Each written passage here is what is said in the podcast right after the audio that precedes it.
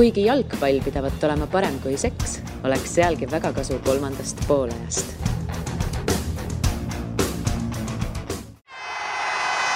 Kuulmet, aus ja eestimaine. tere, tere, kolmanda poolaja kuulajad ja suured jalgpalli ja džässisõbrad kogu meie saade on suunatud siis nii-öelda jalgpallile ja džässile. ütlen alustuseks kohe ära, mina, Kaarel Tell, olen ainus inimene täna siin stuudios, kellel ei ole omanimelist triot. ehk siis äh, lubage tutvustada Joel Rasmus Remmel, Kaspar Kalluste, suured jalgpallieksperdid, džässmuusikud ja jalgpallurid. tere! tere, tere! võib-olla alustuseks natukene rääkige sellest, et, et kuidas see, miks te siin täna olete kas te, mis on teie seos jalgpalliga? Kaspar, lühikokkuvõte. seos jalgpalliga on üsna, üsna lihtne, et kunagi noorest peast sai FC Floras, äh, FC Flora süsteemis siis jalgpalli mängimist alustatud ja ja noh, eks see põhiliselt, äh, et miks just jalgpall, oli ju see, et et nagu ka praegu oli siis juba jalgpall väga populaarne mäng ja enamus noh, klassivendi ja paralleelklassivendi ja muid sõpru mängisid jalgpalli, nii et et tundus seda mõistlik kõike koos teha, et ja praegusel hetkel on, on siis selline, selline tore väike fakt, et äh, me siin kolmekesi oleme justkui äh, neljanda liiga klubi FC Reali trios, et, äh, et võib-olla selline seos siis. Kaspar siis äärekaitsja, Joel keskpoolik. jah, toimetan keskväljal kunagi siin enne, kui sai ranglu murtud, siis olin ka ründes ühel hooajal, kui meil Realis ründajaid väga ei olnud, seal mul nii väga ei edenenud, aga keskväljal sobib paremini niisugune, äh, kujutan ette, et olen niisugune Pirlo, aga, aga mitte alati. aga no kui tagasi natuke vaadata, siis äh, ega mul oli sama lugu, et ma hakkasin trennis käima vahetult enne kooli minekut, elasin Wismari tänava staadioni noh, kõrvaltänavas ja siis äh, naabripoiss läks, enamus poisid olid minust aasta vanemad küll, aga noh, niimoodi pool aastat vanemad Nemad juba läksid esimesse klassi, mina veel mitte siis ma hakkasin seal käima, treener Enn Läänmäe käe all sai, sai ka kuuma antud kuni siis umbes seal keskkooli, keskkooli äkki teise klassi, kümnenda, üheteistkümnenda klassini ja siis jäi natuke vahele, siis tulid need igasugused triod, mida sa juba mainisid siin ja vaatasin, et kui natuke käsi läks ka kahe, kaks korda katki, et ei tasu riskida, aga, aga ühel hetkel siin sõbrad ütlesid, et kuule, et siin on niisugune tore klubi nagu FC Real ja siis äh, seal olen juba, ma ei tea, kas kaheksandat hooaega tagasi jälle.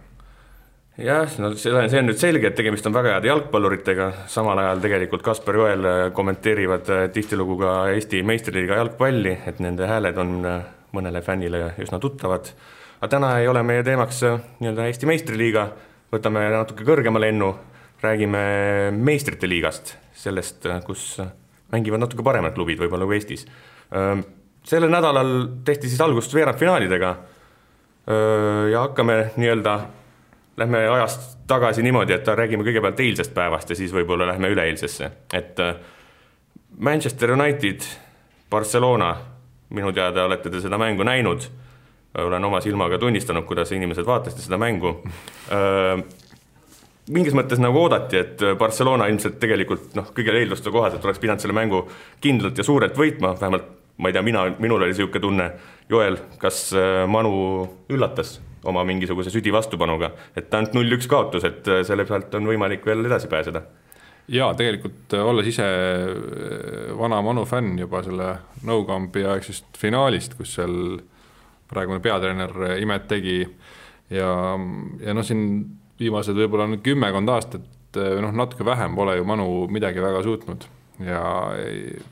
nüüd siin pärast Murillo lahkumist, kui see Solskjaeri tulek andis niisuguse mõnusa noh, annuse ikka sellist äh, usku tagasi, et, et on võimalik, siis et siin need Wolvesi kaotused, mis seal vahele viskasid, mul tõmbas ikkagi ka väga selliseks no ei olnud väga lootusrikas selle Barcelona mängu ajal, aga, aga ma arvan, et selline natuke jõulisem stiil, mis võttis seal, Messil võttis natuke mängutuju maha ja ja ilmselt ka see taktikaline kolme kaitsega alustamine andis nagu niisuguse sammu nii-öelda juurde, mida, mida ma tegelikult ise ei, nagu ei julgenud igaks juhuks loota. ja see null-üks tõesti annab ju igasugused võimalused seal äh, veel tagasi tulla, kui meenut-, meenutame kas või Pariisis toimunud eelmise vooru kohtumist, kus noh, küll Varri abiga, aga, aga siiski tuldi ikkagi noh, ma julgeks öelda, et veidi suurema rongi alt isegi välja. selle rongi alt saab välja tulla või? saab no, ikka või... välja tulla, et, et aga just kui vaadata seda mängu üldiselt, siis, siis tegelikult need üheksakümmend minutit ju kulgesid pigem, pigem igavalt, et et oli Barca üsna, üsna selgelt ikkagi kontrollis mängu otsast lõpuni, et vahepeal olid seal sellised kerged perioodid, kus Manu suisa hakkas domineerima ja liigutas palli seal Barca kasti ümber, aga tegelikult äh, noh, eriti lõpu seal kümme, kümme-viisteist minutit, kus äh, oli juba näha, et, et Manu meestel on ka nagu vaikselt hakkab, äh, hakkavad jalad täis minema, et, et enam, enam ei jaksa niimoodi, niimoodi ringi joosta mööda seda väljakut, et siis, siis, äh, siis ju sai, saime jälle näha, kuidas Barca on, võib nagu lõputult lükata seda söötu ühelt äärelt teisele, jälle tagant läbi, jälle ettepoole, aga samas nende Äh, nad ei suutnud selle pealt luua eriti ohtlikke olukordi, et, et see kõik, et Manul oli üsna hästi see kaitse tihedalt koos ja asi kontrolli all tegelikult, aga, aga samas äh, oli ikkagi selge selline ülekaal ja, ja noh, nagu et selle pealt võib, võib lihtsalt Barcelona oma lihtsalt sellise kogemuse ja tarkuse pealt selle, selle järgmise vooru mängu ka niimoodi noh, täpselt niisugune üks-null ära lõpetada, on ju, et aga aga, aga kõik võimalused on siiski olemas loomulikult, sellepärast et eh, noh, tõsi ta on, et see võõrsil löödud värav on eh, hetkel praeguses süsteemis veel suurema kaaluga, aga aga põhimõtteliselt eh, see, see ei ole midagi võimatut, et noh, kui nüüd mängujärgsetes intervjuudes olid Manu mehed ja peatreener ikkagi väga enesekindlad, et et noh, nüüd nad teavad täpselt, kuidas Barcelonat nõelata, et selles mõttes, et tõepoolest, et kui seal okei okay,, väga hea mängu teinud McDominay näiteks, et äh, ja samas ka Fred, kellesse mul on nagu vähe usku personaalselt, siis siis näiteks kui seal juba Matic on tagasi, võib-olla Martial alustab algkoosseisus paremal äärel, noh, Youngi põleng oleks vaja kuidagi ära kustutada, et et aga sinna asendust praegu tõenäoliselt pakkuda ei ole, et võib-olla Dalot liiguks paremale äärele, noh, aga meeskonna kaptenit Youngi, noh, ju ta on ikka mingil põhjusel kapten, et, et teda päris nagu pingile ilmselt ei jäeta teiseks vooruks, aga aga seda oleks vaja hädasti teha, sest see tema, tema tsenderduste kvaliteet oli alla igasugust arvestust ikkagi selles mängus ja, ja ta, ma isegi ei mäleta, et millal ta viimati nii kehva esituse oleks teinud, et et aga tõepoolest, üks-null jätab ju kõik võimalused õhku selles mõttes. ja Kaspar teab, millest ta räägib, mängivad sama positsiooni Yangiga. ja ma, mina ootan lihtsalt, millal Manu hakkab väravaid lööma, selles mõttes, et noh, pikaaegse siis punasärkide fännina no raske vaadata, kuidas linna rivaalid lihtsalt noh, löövad väga-väga palju väravaid kogu aeg ja, ja noh, eks see Morinho aeg natuke võttis seda nii-öelda ull, uljust neilt maha, aga noh, loodetavasti no Sulcher äkki oskab, oskab veidi, veidi seal edurivis mm., edurivis rohkem poistele suuniseid anda, et noh, lihtsalt võib-olla lööge rohkem ja, ja, ja teine asi on muidugi see, et Luke Shaw äh, teiseks mänguks väljas, kui ma ei eksi mm, -hmm. kaartidega, eks ju, eile andis äh, seal kuuma, et noh, öeldi, et kui oleks seal mõni aeglasem mees olnud ka veel taga kõrval seal siis äh, ei tea, mis seal oleks võinud veel ära teha, aga, aga noh, kaitseliin peab ka muidugi saama seal no-kampil hästi hakkama. Jah, et, et ma tahtsin seda veel öelda, et, et see värava löömistega küll, et, et nii kui Oks tagasi tuli, siis või, või nii-öelda klubi juurde tagasi tuli, siis siis,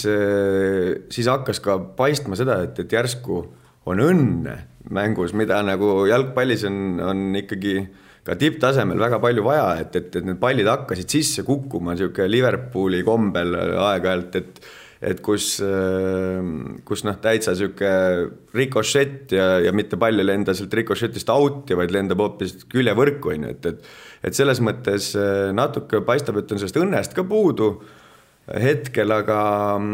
aga samas äh, tõepoolest, et näiteks nagu sa mainisid, et kui Luke Shaw on nüüd kaartidega väljas, et, et noh, see on, see on nüüd nagu tõsine selline noh, ütleme hoiatus, et järgmiseks hooajaks, et kuidas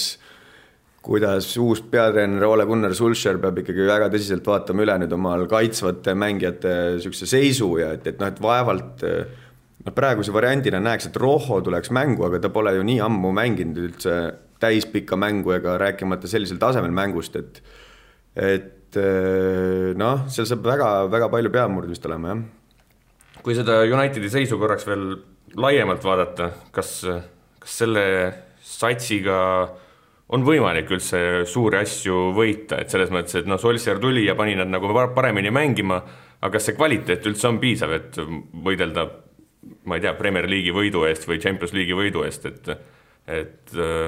noh, seesama Ashley, Ashley Youngi näide, et ma ei kujuta ette, et ta mingis muus tipptiimis äh, eriti mängu saaks, aga Unitedis on ta kapten ja põhimõtteliselt teeb üheksakümmend minutit mingit jama väljakul, et äh,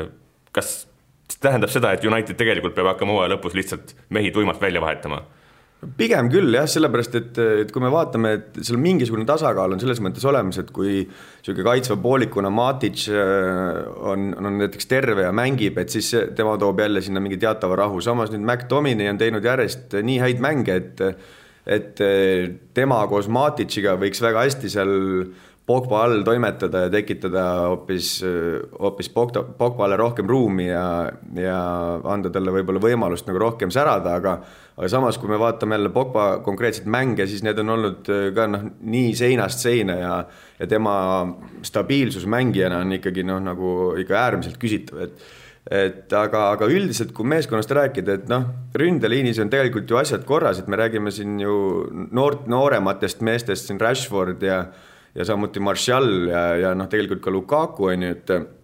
et eh, kui nüüd Ole Gunnar klubiga liitus, siis ta, siis ta oma alg üheteistkümne sai nagu väga hästi paika, on ju, et ja need, ta suutis seda hoida muutmatuna suisa mingid, ma ei tea, mõned mängud on ju, järjest tulid võidud, järjest hakkas tekkima niisugune mõnus koostöö ja ja, ja see on selles mõttes hästi oluline, just kui vaadata mingit kaitseliini eraldi on ju, et, et kui sa seal ikkagi iganädalaselt eh, teed vahetusi ja vangerdusi, et siis eh, noh, on hästi raske eeldada, et, et see, see kaitseliin töötaks seal nagu ma ei tea, Kellini Bonucci, noh et, et et selles mõttes seda, see, see muutused on nagu sellised, et peaks saama stabiilsemad mängu, mängijad eh, stabiilsetele positsioonidele ja siis nende ümber, kui seal üks-kaks mehest läheb katki või, või midagi juhtub, et siis, siis on võimalik see stabiilsus mm. saavutada, aga noh, hetkel ma arvan, et noh, juba kuuleme, et Herrera on klubi vahetamas, on ju, mingisuguse koomilise palganumbri mure pärast umbes tuleb välja. noh, Mata jääb tõenäoliselt äh, selle uue sellise kiire jalgpallistiili juures jääb nagu pisut aeglaseks. noh, Young äh, ilmselt kolmkümmend kolm aastat vana mängumehena võib-olla siiski seal paremal äärel järgmine hooaeg ei jätka, on ju, et, et et siis tegelikult noorte meeste näol, kes siis Rashford, McTominay, Dalot, noh, samuti Shaw tõenäoliselt, et, et nende, nende meeste ümber saaks ju seda kõike ehitada, et, et kelle sa vallandaks? ei raske öelda, tegelikult ma nagu isegi Pogba vallandaksin teist korda, sest et äh, ma arvan, et mingi stabiilsus peab olema täpselt, mida Kaspar siin välja tõi. et äh, noh, jube, noh, mis jube, vastupidi nagu väga kaunis on vaadata, kui mees teeb nagu noh, suurepäraseid liigutusi ja täitsa müstiliselt äh,, müstilisi sööte seal jagab, aga noh, mingi arusaamatud pallikaotused selles mõttes ja, ja olles ise, eks on ju, mängides siin neljandas liigas, siis need pallikaotused on sageli nagu äh,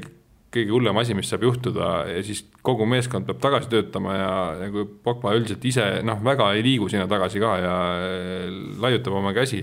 et noh ma pean tast nagu mängijast väga lugu ja minu meelest ta on suurepärane jalgpallur, aga, aga seal midagi, mingi krõks peab veel nagu ära käima, et et, et mees võitleks, nagu Sulcher tuli ütles, et Unitedi mehed peavad jooksma platsil kõige rohkem, nagu vahet ei ole, kellega nad mängivad. et, et see nagu alguses toimis, nagu Kaspar rääkis ka, aga nüüd viimased mängud kuidagi noh, nii kui nad selle mingisuguse sädeme seal ära kaotavad, siis, siis see väga-väga nagu nukker on vaadata seda pilti et äh, ma ei oska sinna kedagi asemele panna, aga, aga võib-olla niisugune radikaalsem samm, et võib-olla mm. ehitada nagu, ma arutasime siin nädalavahetusel ka, et pigem nagu Rashfordi ümber see nii-öelda noorem ja värskem United ma saan aru, et Unitedi meestega võiks lõputult Unitedist rääkida, aga, aga noh, lepime kokku, et mingid võimalused on olemas, aga tegelikult Barcelona on favoriit. ja ma ise olen muidugi Rooma mees, ma ütlen siin vahele rääkida Roomast ei taha praegu rääkida nii, eile mängisid siis veel teine mäng ka, Ajax, Juventus. kuda-, kuidagi jäi üks-üks ja Juventus põhimõtteliselt pääses mingi imekombel, et äh, pealelöögid Ajaxile kaheksateist seitse, raamilöögid kuus-üks, palli valdamine Ajaxile viiskümmend kaheksa prosa söödu täpsus on, oli Ajaxil kaheksakümmend kuus, Juventuse seitsekümmend üheksa, et see kõik kõlab nii nagu niisugune äh, mingi keskmine tiim oleks pääsenud Ajaxi vastu viigiga. Kas nii ongi jalgpallis nüüd või? oi, see on, ma, ma just äh, vaatasin nagu seda äh, loos, eks on ju, seal oli Liverpool, Porto,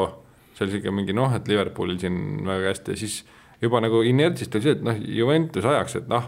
jah, et noh, siin nagu Juvel läks ka hästi, aga ikkagi ei läinud üldse hästi, sest et äh, mm -hmm. müstiline, kuidas mehed mängisid, no ma vaatasin seda mängu paralleelselt äh, siis äh, Manu mänguga ja no seal oli noh, põhjusega olid seal Gruusia vara ikkagi suhteliselt noh, ülevas, ülevas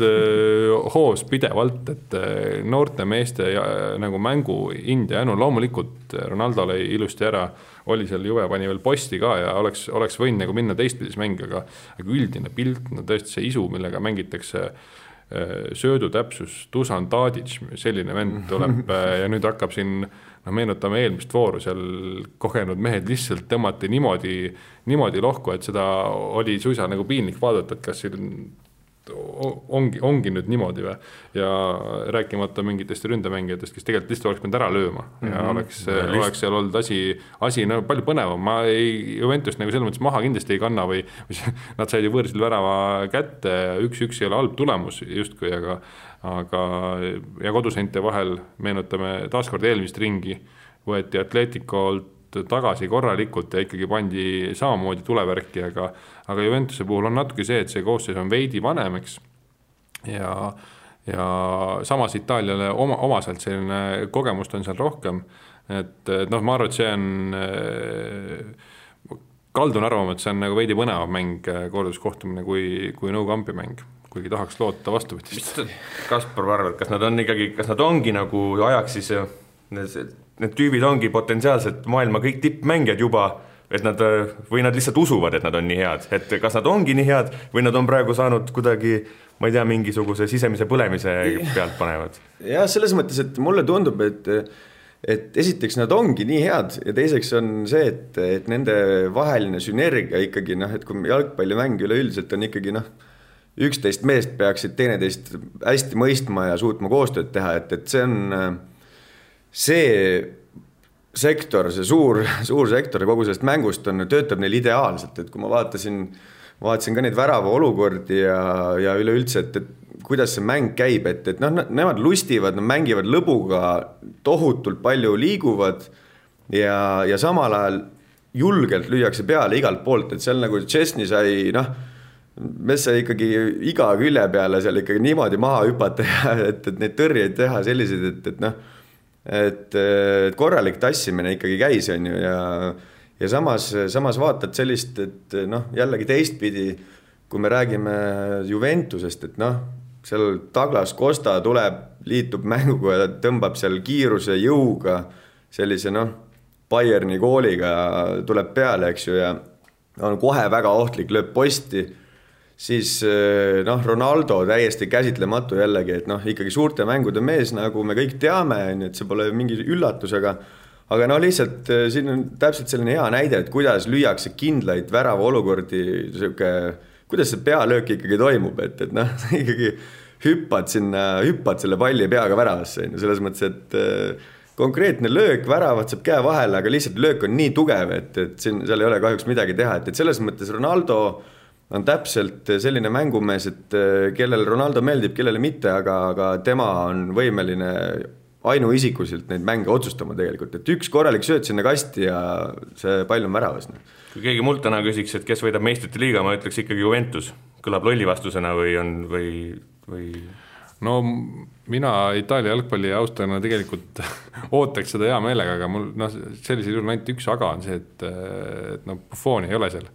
ja sellest on kõige rohkem kahju, aga, aga ma ei välistaks seda üldse mitte, vaadates neli Inglise klubi üle aastate kaheksa parem hulgas, mis noh, mida on oodatud pikalt, eks on ju, aga jõuame veel nende siin teiste Inglise klubideni ka siin ilmselt varsti-varsti, aga, aga ma kahtlustan, et neil ei ole endal seda usku, et nad võidaksid. Juve on juba nii palju nagu napilt ilma jäänud asjast, et, et sellist nagu võitja mentaliteeti või niisugust nahaalsust on, on seal, on seal piisavalt, et noh, ma arvan, et kui siis ajaks need just välja ei mängi, siis nad finaalis on küll, jah. ja selles suhtes tõesti, et, et ajaks on, on ilmselt praegusest äh, kaheksast äh, siis veerandfinalistist ikkagi noh, noh, kõige ettearvamatum, kõige ohtlikum selles mõttes, et noh, need, et seda mängu lihtsalt on ilus vaadata ja seda nagu ei kujuta ette, kuidas sa peatad seda, et noh, et tõmbad seal keskväljal küll, üritad tuju rikkuda ja mingisuguseid mehi maha seal tõmmata, aga noh, paistab, et neil nagu ei, ei riku seda tuju miski ja, ja ja sellise, tõesti noored kutid panevad jube vingelt. üks päev tagasi siis veel teisipäeval jõuame omadega Tottenham, Manchester City. seal noh, kõik on nagu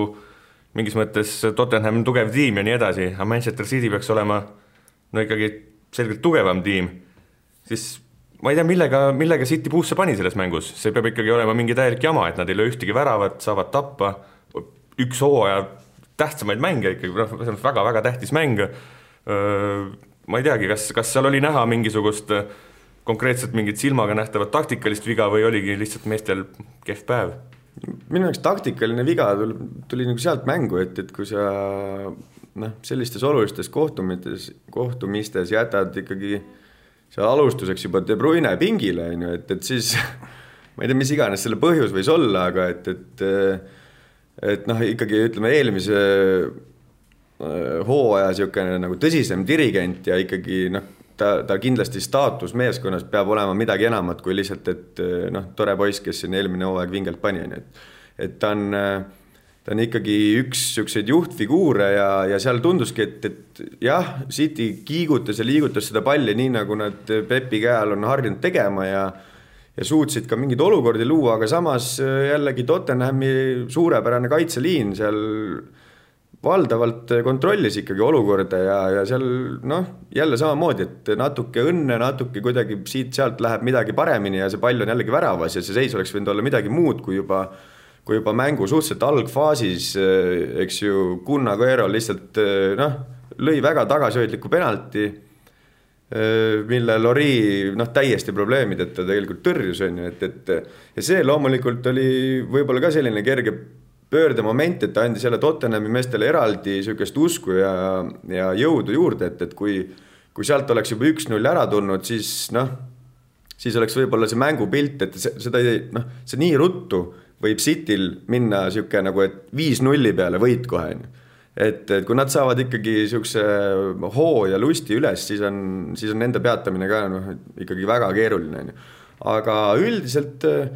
noh, kui vaatad seal palli valdamist ja nii edasi, siis minu teada see jäi kuidagi niisugune äh, pigem kuuskümmend,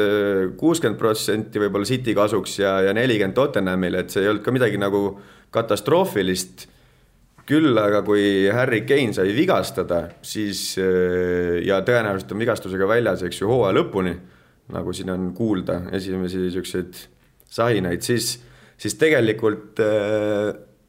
noh, tundus, et, et see mäng on nüüd nagu peetud, aga samas liitus hoopis Lukas, kes tegi ju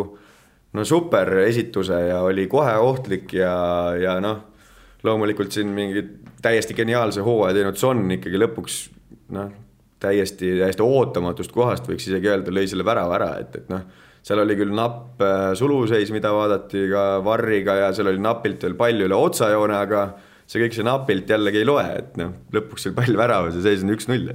jah, tegelikult ei olnud suluseis ei olnud üle joone pall. jah, et äh, mina arvan ka, et see murranguline moment oligi see penalti löömine, kui City on tegelikult ju okei okay,, no meistrite liigas äh, võõral väljakul ei minda nagu niisuguse isuga peale võib-olla kui, kui Fulami vastu, kus mängitakse vastase kastis nagu esimesed kakskümmend minutit no, reaalselt ja heal juhul saavad palli kastist välja siis äh, noh, minnakse veidi konservatiivsema taktikaga, samas selline alguse laine sealt üldiselt ikkagi mingi, mingi värav kuskilt tuleb, aga aga kui penalt mööda, eks see noh, võib öelda küll, et on professionaalid ja ja noh, mängime edasi ja ei ole hullu ja noh, aga tõmbab korra nagu sellise kuppi alt, nii et okei okay,, et nüüd üks võimalus on läinud, et noh, nüüd, nüüd võib-olla neid palju ei tule, eks on ju. Tottenhamil uus staadion, kõik sihuke kõik jutud, seal ei ole enam mingit äh, Ameerika jalgpallijooni maas, eks on ju, muru on korralik, kõik äh, toimib ja noh, see, mida Kaspar juba mainis, et no minu meelest Son ka see, kuidas ta seal geeni positsiooni üle võttis seal noh, mitte et nagu kuidagi neid omavahel panna pingeritta, aga, aga oluliselt nagu meeskond sellest ei kaota, kaotanud. kuigi geeni puudumine alati on nagu noh, suur asi, siis, siis sel korral oli, oli neil ikkagi väga kenasti ja noh, see värava olukord ilmestab seda nagu ideaalselt, et, et noh, nii hästi ajastatud ja, ja noh, nii täpselt mängitud ja ja siis veel Edersoni külje alt see pall sisse ka, mees, kes noh, tegi terve kohtumise tegelikult ju väga hea mängu ja noh, suurepärane väravavaht, siis ühe pidi välja võtma ja noh, ma, ma ei tahaks uskuda, et teine mäng nüüd seal kuidagi väravateta läheb, aga, aga Tottenhami ühel värava puhul juba City peab seal päris korralikult äh, mängima hakkama ja väravaid mm. lööma ja kui võtame eelmise hooaja mängu, mängud Liverpooliga samamoodi, siis äh, meistrite liigas kuidagi mingi kramp on meestel sees, et noh, Premieris nad ju mängivad seal noh, ma ei tea, ükskõik kellega ja hirm on vaadata selles mõttes, et nagu niisugune tuhh on peale. Nojah, ma ise selle Keini puhul ka mõtlesin, et noh, sa kunagi ei tea, sellised asjad mõnikord äh, mõjuvad hoopis äh, motiveerivalt tegelikult äh, ülejäänud tiimile. aga kui võtta Peep Guardiola, temast on, nüüd on nagu jälle, ega seda on varemgi räägitud, aga nüüd on jälle kohe võtta niisugune mäng, et tegelikult ta on selline tal on väga, väga-väga hea statistika liigade võitmisel, ta põhimõtteliselt, kui ta sellel hooajal võidab liiga, siis ta on vist võitnud kümnest hooajast kaheksa hooaega, mis ta on nagu neid äh, tippklubisid juhendanud. aga tundub, et ta on niisugune maratonimees, et pikk formaat, liiga formaat sobib hästi, aga kui on suured mängud, on meistrite liiga veerandfinaalid, poolfinaalid, siis, äh, siis on päris palju kaotusi, et tal on kaks meistrite liiga võitu, meistrite liiga võitu olemas. Aga need tulid Barcelonaga sellel ajal, kui noh,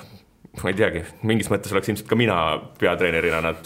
tiitliteni viinud, et äh, seda Barcelonat ei pidanud, ma arvan, väga palju juhendama. et kas äh, on märg näha, et ta on niisugune, ma ei tea, rabistab ära need suured mängud kuidagi või? ma ei tea, ma päris niimoodi, niimoodi ei ütleks, et äh, jah, siin, siin võib niisuguseid võrdlusi nagu tuua ja, ja nagu statistikat, aga, aga tegelikult eks see on lõppkokkuvõttes ikkagi nende mängijate peades kinni ja et, et ega no kui me vaatasime, kui seda mängu vaadata nüüd, siis sa saad ju aru, et et ega City ei tee midagi valesti seal, noh. et, et nad mängivad ikkagi oma City mängu, nad tahavad olla palliga, nad kontrollivad, nad lükkavad seda söötu, see kõik õnnestub, on ju. aga, aga vaata see nüüd see, see viimane ots on ju, kus on vaja see värav ära lüüa, et, et see, see on ikkagi ju noh, nagu juba öeldud, et kun löö see pennu sisse, on ju, et et nagu, et nagu tegelikult see on nagu, et see ei ole ju noh, et sa ei saa selles mõttes Pepi kuidagi süüdistada selles, et, et noh, number üks penaltilööja eksib üheteist meetrilt, on ju. et ja, ja noh, lisaks, et teised ründajad ei suuda seal seda teravust luua, on ju, et et noh, seal tõesti ka küsitav, et näed, Sané pingil ja kõik nii edasi, on ju, et, et noh, need otsused on ju treeneri otsused, on ju, et, et aga Sané tuli mängu, ega ta seal noh, ta ei saanud eriti hästi seal hakkama, tal kuidagi kuidagi tahtis, tahtmine oli nii palju kõvem, kui, kui nagu parasjagu siis ikkagi sellised mõnusa rahuga seisvad Tottenhami mehed seal noh, võtsid ta lihtsalt vastu ja, ja ta, tema kiired liigutused noh, summusid üsna ruttu sinna kaitseliini ära, aga aga noh, põhimõtteliselt no näiteks seesama, millest ma alustasin, et see De Bruyne otsus või noh, et treeneri otsus De Bruyne pingile jätta, et noh, need on võib-olla need siuksed, et siuksed asjad, et, et noh võib-olla millega Peep nagu siis pisut nagu puusse paneb, et, et noh, pane sa ikkagi omal need üksteist kõige, kõige läbi, läbi, läbi aastate stabiilsemat ja paremat mängumeest platsile ja küll nad, küll nad sul selle ära vormistavad, et et natuke tundus, et niisugune kaheksakümne, ma ei tea, viiendal või seitsmendal minutil, kui De Bruyne peale tuli, et noh, et äh, ei mäleta, et äh, tema näol oleks tegemist sellise impact substitution'iga, et pigem ikkagi selline terve mäng äh, platsil seal keskväljal neid rünnakuid nagu dirigeerimas, et äh, noh, sellised võib-olla asjad tooks välja, aga, aga kindlasti ei saa, ei saa Cityt ei praegu maha kanda siin üleüldse meistrite liiga olukorras ega ka noh, et Peep Guardiola kohta, et ta on ikkagi selles mõttes imemees, et äh, väga raske öelda, et ta ei ole suurte mängude. ja ei saa ka veel talle noh, preemia tiitlit kaela. jah, et ütleme seda küll, jah. loodetavasti. siit tuleb United veel, ma ütlen kindlasti tuleb kindlasti kui kedagi siit siis veerandfinaalidest maha kanda, siis on see ilmselt äh, FC Porto hakkab sinnapoole liikuma, et, et esimeses mängus null-kaks kaotus Liverpoolilt no.... päris nii vist ei olnud, et noh, et Porto mängida ei osanud, aga, aga siit on väga raske välja tulla ilmselt ja no mul on ülikahju muidugi sellepärast, et seal tegelikult oleks pidanud olema AS Rooma nagu Porto asemel, alustame sellest. aga no seda ei saa kedagi teist süüdistada kui Roomat ennast, võib-olla seal välja arvatud noh, itaallased armastavad ka seda Varri nagu süüdistada. mina ka muidugi loomulikult, aga, aga nad oleks pidanud lihtsalt ära võitma selle Porto ja andsid käest ära, noh ma mäletan küll seda lisaaega seal ja no oli, oli nukker küll, oli Rooma särk seljas ja siis panin ta kappi tagasi ja vaatasin, et see, see aasta vist enam ei saa ja loodetavasti äkki kuidagi rabelevad meistrite liigesse tagasi järgmiseks hooajaks. aga noh, Portost rääkida, siis äh, noh, neil on niisugune ka mingisugune mingi sisemine niisugune mingi põlemine on seal olemas, et mängitakse hoopis teist tüüpi jalgpalli kui Liverpool, aga, aga mingi, mingi nagu valemiga noh, sihuke, sihuke tahe, selles mõttes ma nagu päris veel ei ütle, et see paar on otsustatud, et, et vaadates kasvõi seda eelmist mängu, okei okay,, Liverpool-Rooma tänane seis on noh, nii et Liverpooli kasuks ikka tuntavalt. aga, aga ei olnud seal Portos kerge mängida ja ma arvan, et see korduskohtumine samamoodi. no Klopp peab ikkagi panema kõige kõvema rusika, mis tal on väljakul, et sealt äh, seda eduseisu hoida ja okei okay,, noh, kui tuleb üks värav ära, siis äh, siis läheb äh, Portal igal juhul keeruliseks ja noh, siis on nagu raske sealt väljapääsu näha, aga aga noh, tegelikult ju selles mängus seal ees oleks võinud kolm tükki ära lüüa, aga noh, lihtsalt sealt tuleb see vahe sisse, et kas on nagu maailma tippründaja või siis selline noh, väga hea äh, ründaja, kes ka saab hakkama. et lihtsalt no võt-, ole mees ja löö sisse, selles mõttes kohe alguses seal ju mängu alguses. Marega nimega poisist oli küll nagu kahju, et, et selle mängu või nende highlights'ide põhjal, mida ma vaatasin, on, on päris karm on öelda, et, et ta oleks nagu väga hea ründaja või midagi, pigem, pigem mingi... päris kehvalt läks. Ma... ja positsioonivalik oli hea ja võimalused tekkisid. ja just nimelt, et ta lõi ju neid olukordi seal oma liikumistega ja see ikkagi on noh, juba päris korralik oskus, et tõepoolest, et see löög, löögiüritused seal noh, seal, seal tal ei õnnestunud midagi, aga, aga põhimõtteliselt Porto näitas, et äh, neil tekib olukordi nad suudavad äh, tegelikult nõelata, et äh, noh, see võib ka minna täitsa sihuke nii ja naa, on ju. et okei okay,, väga keeruline on ennustada siit, et Porto saab edasi, on ju, sellest paarist, et äh, pigem ikka Liverpool, aga ja noh, loomulikult Portole see mäng ikkagi noh, hakkas nagu nad ikkagi ootamatult raskelt, ütleks. et nad ilmselgelt pole harjunud sellise noh, totaalse pressiga üle, üle väljaku, igal pool on noh, kohe sul, kui kui mitte kaks, siis, siis juba kolm meest on palliga mehe ümber ja, ja selline noh, tehakse ikkagi olukord väga keeruliseks ja no seda Liverpool väga hästi valdab ja oskab, et, et noh, teistpidi see mäng oleks võinud lõppeda kohe ka siin mingi niisugune noh, neli ja viis-null Liverpooli kasuks, et et noh, mäletame seal Firmino jättis löömata ikkagi noh, võrdlemisi lihtsa palli tema jaoks ja ja noh, nii mõnedki teised momendid veel, et et see asi oleks äh, võinud olla hoopis koledam praegu, et, et noh. ja no ma ise nüüd, mida Porto oleks pidanud kohe, see esimene moment, mis neil oli, mida jätsid löömata, Jan Lovren jällegi siis mm -hmm. äh, näitas oma klassi ja kuskil kastis oli mehest jälle mingi kolme meetri kaugusel ja vaatas mujale või noh, umbes selline olukord ja noh, Varega ei, kui ma ei eksi, siis oli see tema seal. aga, aga ei löönud ära ja oleks, oleks, see oleks olnud nagu minu arust sellele paarile üks sihuke korralik vürts, mis oleks andnud juurde. Noh, tervele sellele mängule võib-olla Liverpool oleks siis rohkem löönud, aga korduskohtumis kindlasti jätnud nagu Portole suuremad šansud, šansid, aga, aga noh, eelmine hooaeg siin ju võideti ju siin mõned mehed laua äärest käisid ise seda vaatamas, kuidas no, AS Roomat lo, lop, loputati korralikult ja no teine mäng, ütleme siin tsiteerides Rooma kuulsaid mängijaid, siis Varriga oleks nad edasi pääsenud, noh lõpus seal et, et see, see nagu näitab, et tegelikult ka Liverpooli-sugusel meeskonnal eelmine hooaeg, kui nende nagu Euroopa hoog tegelikult ütleks, et oli, oli ju parem, et võtame Salah, kes pole viimased siin noh, sai nüüd küll värava kirja vahepeal, aga noh, tegelikult no ta ei saa palligi väga vaata. et mm, -hmm. et okei okay,, Mane on seal ees võtnud tema, tema rolli nii-öelda ja, ja löönud need väravad ära. aga tegelikult sellist, sellist vunki, mis võib-olla kevadel siin Euroopas sees oli Liverpoolil ja selle selle hooga mindi ju Rooma ja siis äh, tuldi päris nagu noh, niimoodi, et äh, no ikkagi niisugune kõrbelõhn oli peaaegu juba tulemas. et ma ei ütle nüüd, et see,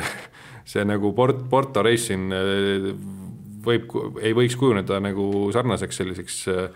korralikuks testiks, aga noh, ma usun, et siiski Liverpool sealt tagasi tuleb õnnelikena. Et tõesti, seesama see Salah jutt oli huvitav, kui ma hakkan nüüd mõtlema, siis eelmisel aastal meistriliiga, meistrite liiga lõpus ju oli põhimure seal ütleme, et noh, Salah tuleb kinni saada, sest muidu on kõik läbi, on ju. oli tegelikult meeskondade eesmärk, samuti nagu praegu käitutakse valdavalt noh, Messiga juba aastaid, võiks öelda juba kümneid, on ju, et et põhimõtteliselt ja siis Äh, Ramos ju tegi selle ilusti ära, võttis, võttis Salal käe ümber kinni, väänas selle välja ja siis äh, oli Salah vigastusega platsilt eemal, noh, minema kõndimas, et, et tegelikult see aasta ei noh, et Salah ei ole kindlasti ühegi Liverpooli vastase nagu eraldi põhieesmärk seekord mulle tundub, et, et kui eelmine hooaeg oli ta tõesti sihuke noh, silmapaistvalt, et noh, ta ära, et see põhieesmärk on Salah ikkagi neutraliseerida, on ju et äh, aga, aga võib-olla seda tugevam on see ikkagi see palju räägitud ründekolmik või ma siis ütleks isegi Liverpooli puhul need kõik need kümme ründajat on ju, et äh, et selles mõttes, et seal, seal ikkagi paugutavad kõik igalt poolt, et nagu nüüd näeme, Keita on siin järjest äh, löönud tegelikult paar tähtsat väravat, on ju. Vainaldum täiesti vabalt, sihuke mees, kes noh võib neid palle sinna väravalöögina kuhugi out'i peksta, aga siis olulisel hetkel lööb ikkagi selle noh, palli väravasse ära, et seal on, seal on ikka kõik võimelised lööma ja noh, samamoodi Van Dijk vastaste kastis, noh, et enam ohtlikumat meest, noh, raske ette kujutada standardolukordade puhul, on ju, et et selles mõttes on Liverpool tervikuna väga, väga hirmutav, et, et noh, võib-olla see on, see on selles mõttes on, on nii hea kui halb, et ei ole nagu ühte sellist säravat äh, tüüpi, kellega peab personaalselt tegelema, on ju, et no vot, ma olin siia formuleer-, formuleerinud küsimuse, et kas seda mängu üldse tasuks nagu vaadata, seda kordusmängu, siis kogu selle pikkade monoloogide peale vist võib öelda, et vist tasub küll, kui, kui huvi on, siis vaadake ka seda Ikka mängu. tasub muidugi. teeme natuke lühe, lühidamalt, kes võidab meistrite liiga, väga lihtne küsimus, enam-vähem ühesõnaline vastus, Joel no panen ikka täitsa hullu ja Tottenham olgu, olgu, teeme nii. Kaspar noh, ma teadsin, et sa küsid seda, aga no, ei oskagi õieti vastata, no ma, ma pean ütlema Manchester United, aga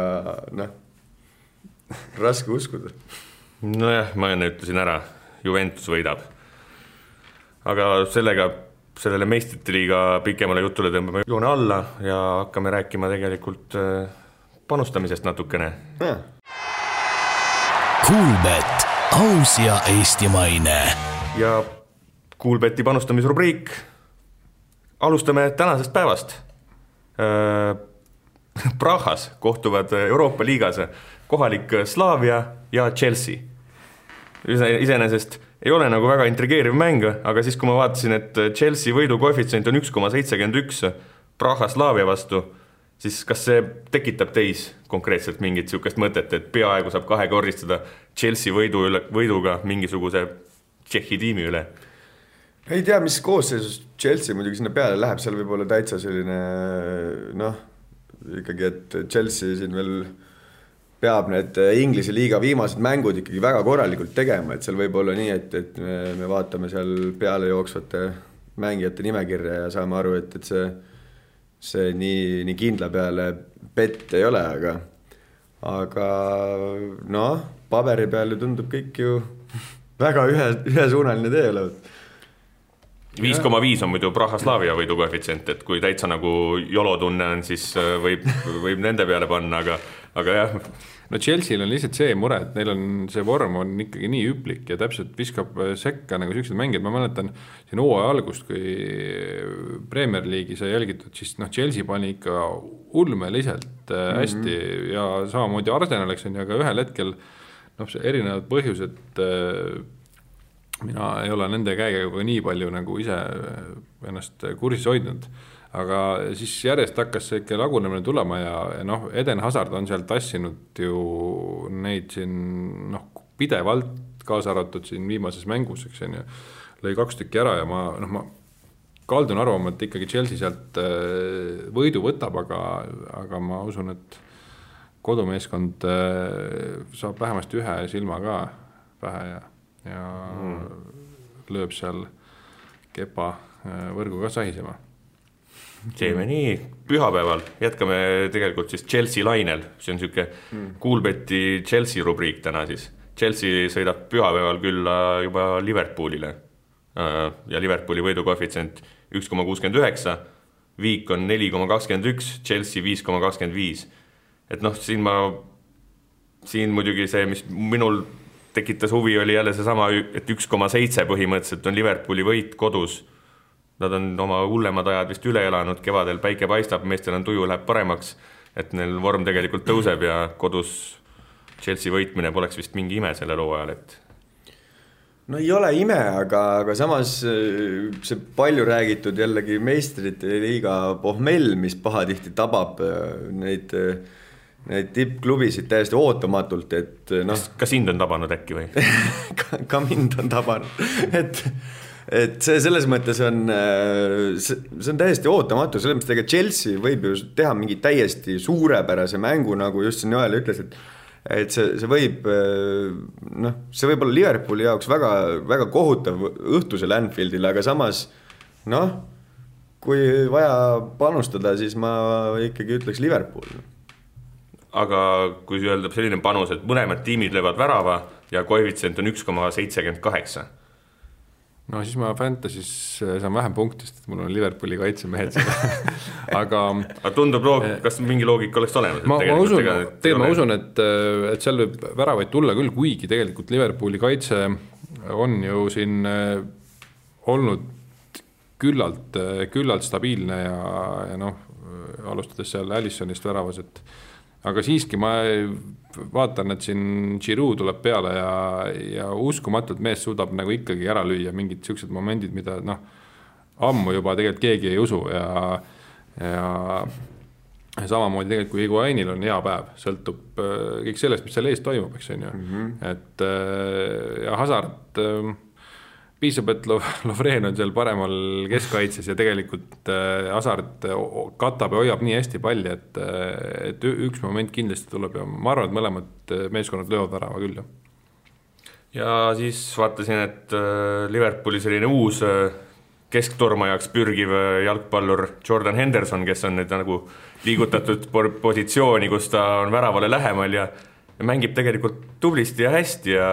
tundub, et mees on nooremaks ka jäänud et kui Jordan Henderson lööb värava, koefitsient on kümme kas tundub, tundub no, riski väärt või mitte? selles mõttes, kui, kui Klopp paneb ta selles mängus ka sinna nüüd oma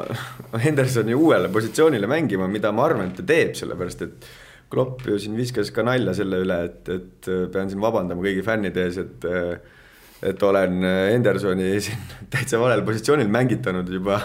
juba mitu hooaega, et et tõesti, Hendersoni täiesti selline, et, et noh, see on teada, et, et kui tal, et ta on võimeline andma väga häid sööte, tsenderdusi, kõike seda ja avama mängu sealt kaitsjate eest, nagu ta põhiline roll on olnud. aga nüüd olles väravale lähemal ja, ja endiselt sama söödu kvaliteediga seal jätkates ja ja noh, lüüa ta ka mõistab, et